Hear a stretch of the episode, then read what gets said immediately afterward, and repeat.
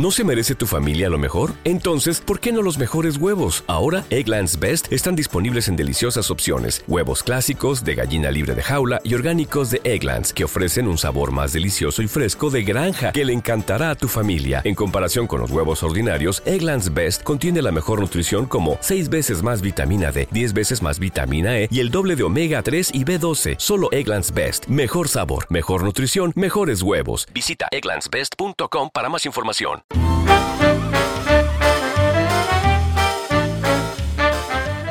Hola, soy José Antonio Sánchez y esto es Legalpreneurs. Como ustedes saben, soy fundador de Closer y me encuentro en este podcast justamente con la idea de conversar con emprendedores en el sector legal.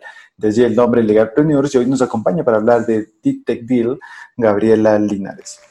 Gabriela Linares es abogada argentina por la Universidad Nacional de La Plata con un máster en Derecho Procesal y Deal es una plataforma de contratos inteligentes desarrollada con tecnología blockchain que permite generar contratos de manera segura y transparente. Deal nació con el impulso de Derito Legal, estudio jurídico del cual Gabriela es socia. Bienvenida, Gabriela, el día de hoy a Legal Premiers. Muchas gracias, José, y muchas gracias por el, espacio y la posibilidad de, difundir eh, no solamente este emprendimiento, sino todos los que, los que han participado de este, este encuentro. Gracias a ti de nuevo por estar aquí. Cuéntanos, ¿de dónde nace la, idea de, de Bien, eh, bueno, como dijiste, yo soy socia de, de Derito Legal, que es eh, un estudio jurídico que fue fundado por Juan Pablo Derito. yo trabajo con él desde el año 2014 y ya desde ese momento, o sea, nosotros eh, fuimos conscientes de la necesidad de incorporar eh, herramientas eh, tecnológicas y, metodologías ágiles de trabajo para, o sea, lograr dar una mayor calidad en el, en el servicio, ¿no? recuerdo que en esa época en el estudio éramos muy poquitas personas, pero incluso nosotros ya teníamos un manual de procedimientos, manuales de misiones y funciones, un código de ética, porque también, o sea, los principios y los valores que guían nuestro trabajo son para nosotros fundamentales y, es gracias a ellos eh, que, pudimos conocer eh, lo que era la tecnología blockchain. Eh, esto fue en el año 2018.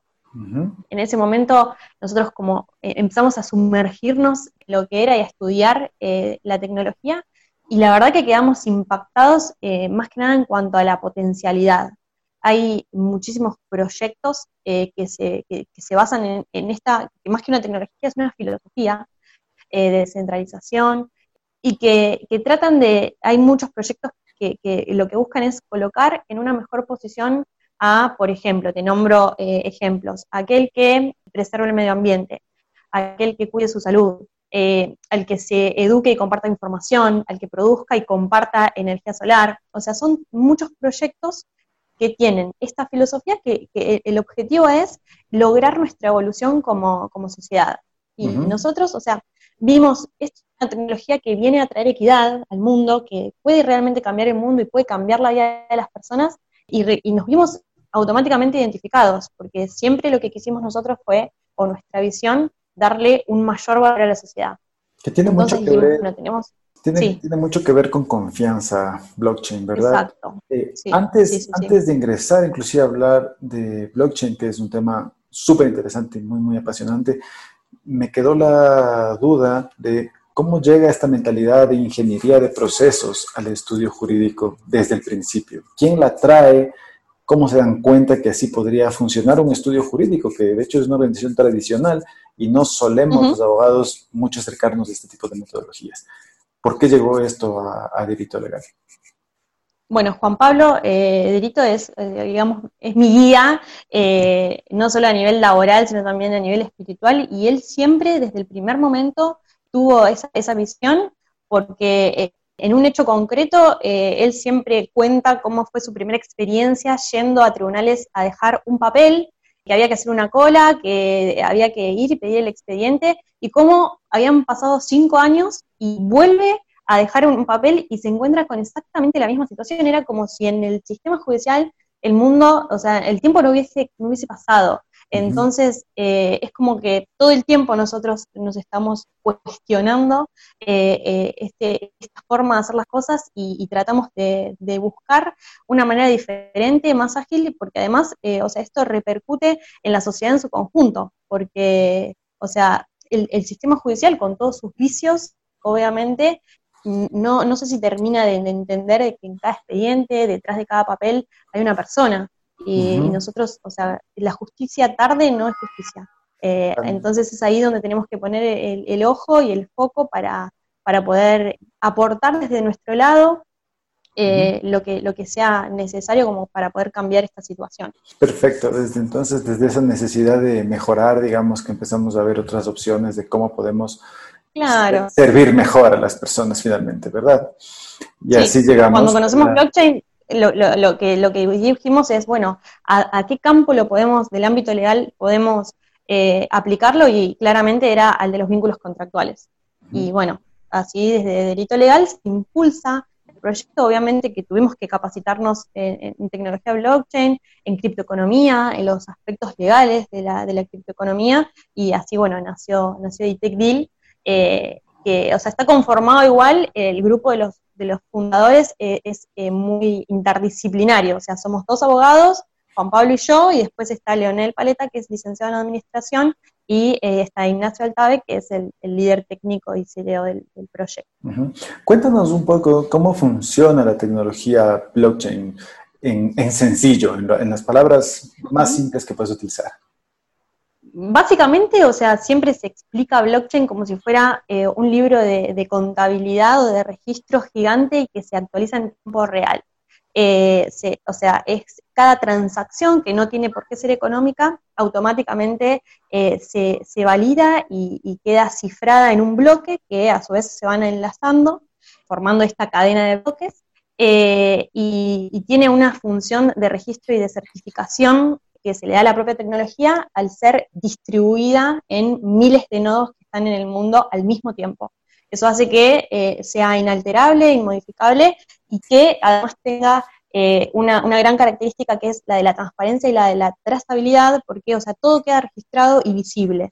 Todo, eh, toda la historia, desde, desde que nació el primer bloque hasta, hasta hoy, se, puede, se puede chequear en, la ¿Dónde están? y bueno, los smart contracts, sí, Sí, ¿dónde están estos servidores, estos blogs eh, que encierran estas, estas verificaciones? Están distribuidos, hay, hay blockchains públicas, blockchains privadas, hay nodos distribuidos por todo el mundo, incluso en, en, bunkers de la Segunda Guerra Mundial. Por eso se dice que nunca se va, o sea, eh, es muy difícil poder eh, hackearlo y, nunca se va a poder encontrar todos los, nodos que existen. y bueno, o sea, nuestra plataforma utiliza el, respaldo de esta tecnología, que en realidad comúnmente la gente no conoce tanto a la tecnología blockchain, sino a las criptomonedas, la más famosa Bitcoin, eh, pero que en realidad eh, es la tecnología que respalda a las criptomonedas y que en sí eh, las termina superando, porque más, más, que, más allá de las transacciones financieras y económicas que puedan hacerse a nivel criptoeconomía, la tecnología blockchain en sí eh, soporta muchísimas otras eh, acciones, como por ejemplo los, los smart contracts. ¿Cómo funcionan los smart contracts? Un smart contract es un, programa que permite realizar acciones autónomas de acuerdo a condiciones que se hayan estipulado previamente. Eh, y una vez que ya se encuentra certificada en la blockchain, es un código visible que no se puede modificar ni, ni, ni alterar. O sea, son, los contratos inteligentes son realmente revolucionarios porque eh, dan la posibilidad de generar un vínculo seguro. O sea, nosotros sabemos que lo que se, lo que se eh, pactó, lo que se acordó, es lo que va a suceder, y si existe en el marco de la vida del contrato algún incumplimiento, inmediatamente va a ser, va a ser sancionado. O sea, eh, es la, realmente es una tecnología que hoy es la que ofrece mayor seguridad eh, a nivel mundial, eh, de, eso estamos, estamos seguros, eh, y por eso, o sea, nuestro propósito fue acercar a la mayor cantidad de personas posibles esta herramienta tan valiosa a través de una plataforma que permita poder utilizarla sin que los usuarios sean expertos en criptoeconomía, que no, expertos en tecnología, simplemente que quieran formalizar un contrato de forma sencilla, económica y más que nada segura.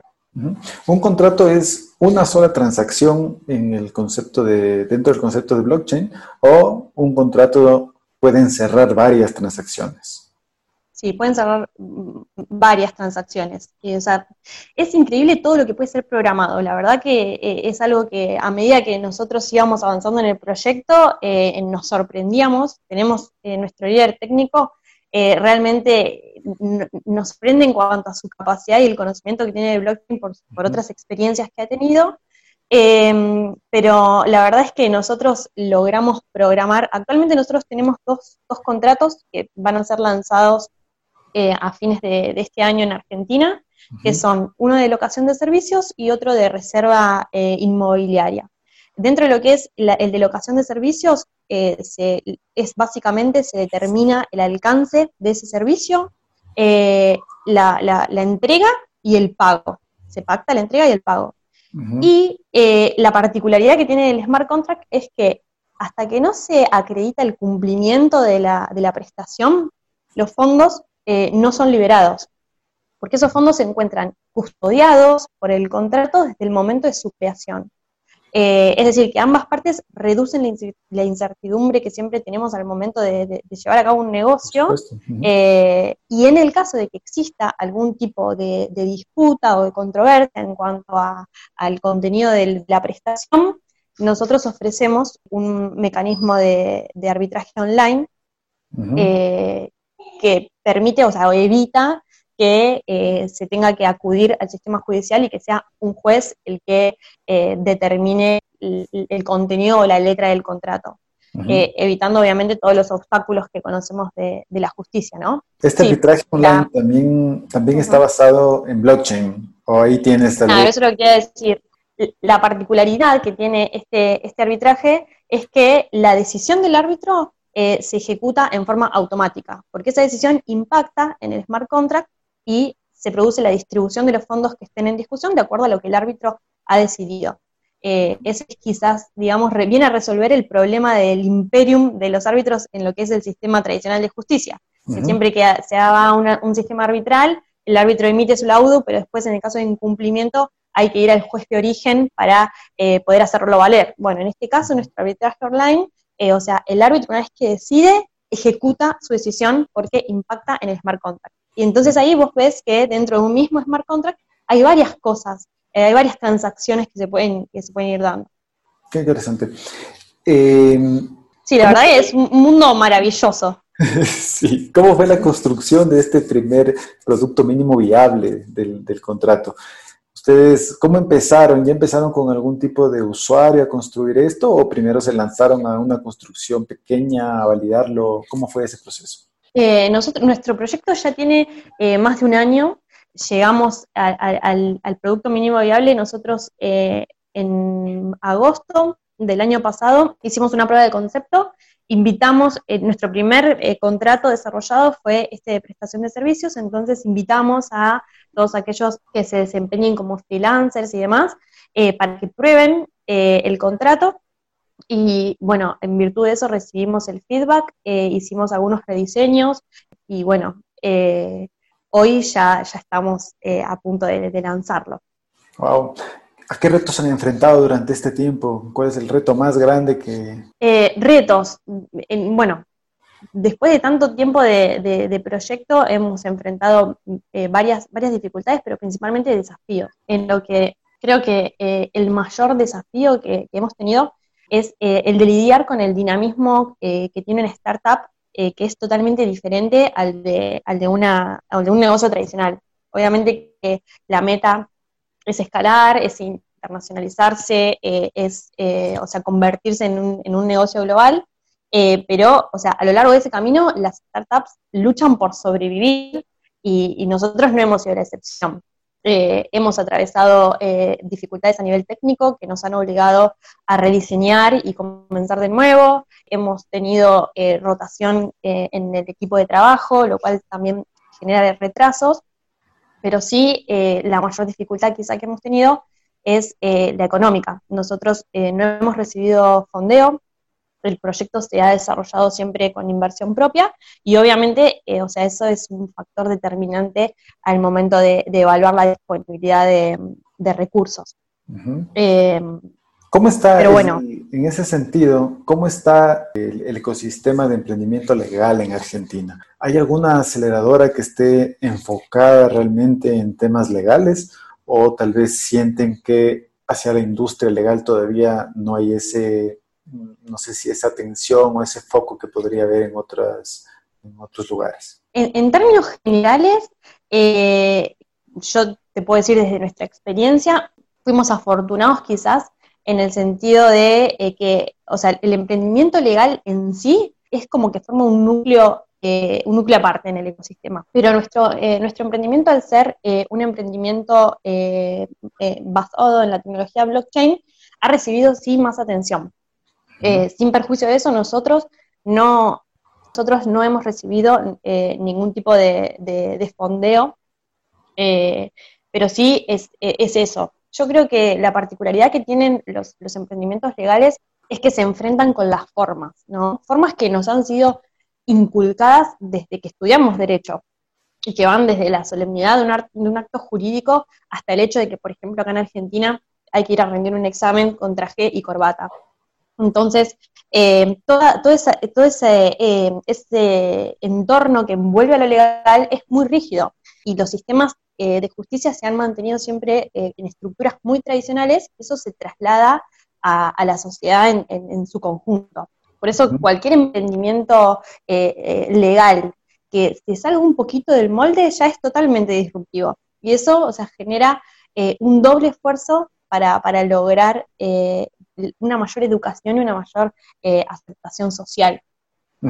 Eh, yo siempre digo que nosotros somos inmigrantes digitales, ¿no? En nuestra, nuestra generación. No nacimos rodeados de todos los, dispositivos con los que convivimos, sin embargo, generamos una dependencia. Yo y vos seguramente si tenemos un inconveniente y lo podemos resolver desde el celular, lo vamos a hacer. Entonces, si nosotros trasladamos ese escenario a los nativos digitales, que son nuestros hijos y las próximas generaciones, no existe eh, la opción de no incorporar herramientas tecnológicas que hagan más simples y más sencillos los procesos, porque si no se genera una, brecha inmensa con las personas que están habituadas a, un entorno, a un entorno online. Por eso, o sea, es indispensable en el ámbito legal eh, o sea, bregar por, por más emprendimientos. Por suerte a nivel mundial cada vez son más los emprendimientos legal tech y bueno, obviamente nosotros estamos eh, súper eh, orgullosos de ser parte de, este, de, esta fuerza que trata de innovar, que trata de cambiar el paradigma, ¿no?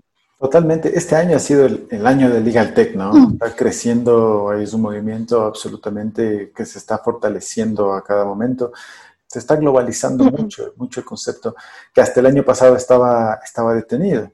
En ese sentido, ¿qué cambiarías tú si tuvieras que volver a recorrer este proceso de emprendimiento, tal vez para, no sé si hacerlo más rápido o tal vez hacerlo más lento, qué sé yo. ¿Cambiarías algo si pudieras volver a hacerlo? Y mira, la realidad es que, o sea, cada, cada experiencia a nosotros nos ha, nos ha enriquecido y en este sentido, eh, los, los cofundadores de Detect Deal tenemos una visión muy positiva respecto de los cambios y de los, de los desafíos. Eh, entendemos que las cosas eh, pasan o no pasan por una razón y que lo importante es la experiencia y, el aprendizaje. De hecho, nos sucedió y casi que fue un nuevo comienzo, eh, que por cuestiones técnicas tuvimos que hacer un rediseño importante de, la plataforma. Y si bien fue un golpe muy duro, eh, o sea, enseguida calentamos motores y arrancamos de nuevo, pero ya con todo ese bagaje y la experiencia que, que habíamos acumulado. O sea, de cada obstáculo que se nos, ha, se nos ha presentado hemos tomado lo bueno y el resto lo soltamos porque, o sea, realmente es la única forma de poder transitar más livianos e, este camino. ¿Tienen alguna manera de parametrizar o de dar seguimiento a ese tipo de aprendizajes? ¿Están llevando una, un archivo del asunto o es más bien... No, la verdad que no. Me das una buena idea porque estaría, estaría para escribir un libro con todas las cosas que durante todo este tiempo, allá más de un año de proyecto que tenemos, eh, nos ha pasado de todo, eh, pero es nada, eh, continuar con la misma energía, bueno, incluso este tema de, la pandemia a nosotros nos ha, nos ha modificado Mira, en el mes de marzo nosotros nos encontrábamos asesorando a una empresa de Costa Rica en materia de, tokenización de inmuebles. Eh, habíamos sido invitados a Colombia por la Asociación Iberoamericana de, de Cámaras de Comercio eh, y estábamos eh, trabajando en conjunto con la Cámara de Comercio de Barranquilla específicamente sobre la posibilidad de generar una comunidad de contratos más empresarial. De un momento para otro el mundo se frenó y, tuvimos que suspender nuestras actividades, teníamos algunas alianzas que quedaron ahí en stand-by, pero bueno, eh, este fue un tiempo que nosotros aprovechamos eh, más que nada para fortalecer los, vínculos entre los, fundadores em, y para, enfocarnos en, nuestro objetivo que es eh, el lanzamiento y la puesta en producción de, la plataforma. a nosotros hoy el calendario se, nos, obviamente se nos modificó, si bien ya tenemos nuestros dos contratos funcionando en blockchain. Para operar como empresa necesitamos de ciertas autorizaciones y permisos de los órganos eh, de las autoridades del Estado eh, y esas gestiones son las que nos están demorando, pero bueno, eso no nos impide seguir avanzando y continuar con algunos detalles de interfaz, de user experience, y, o sea, nunca paramos de, avanzar y, movernos a pesar de que el mundo se ha detenido y Argentina eh, especialmente. Muy bien, Gabriela. Con esta promesa tuya de escribir un libro acerca de estas experiencias y tomándote la palabra y esperando el estreno también del libro, ojalá en noviembre, pues nos vamos a despedir. Gracias, Gabriela, por habernos acompañado el día de hoy. No, por favor, gracias a ustedes por, por brindarnos el espacio. Gracias. Esto fue Legalpreneurs. Agradecemos a la producción de José Luis Toledo, a Pablo Arteaga de The Smart Lawyers y a la música de Tamia Villavicencio. Nos vemos la próxima semana.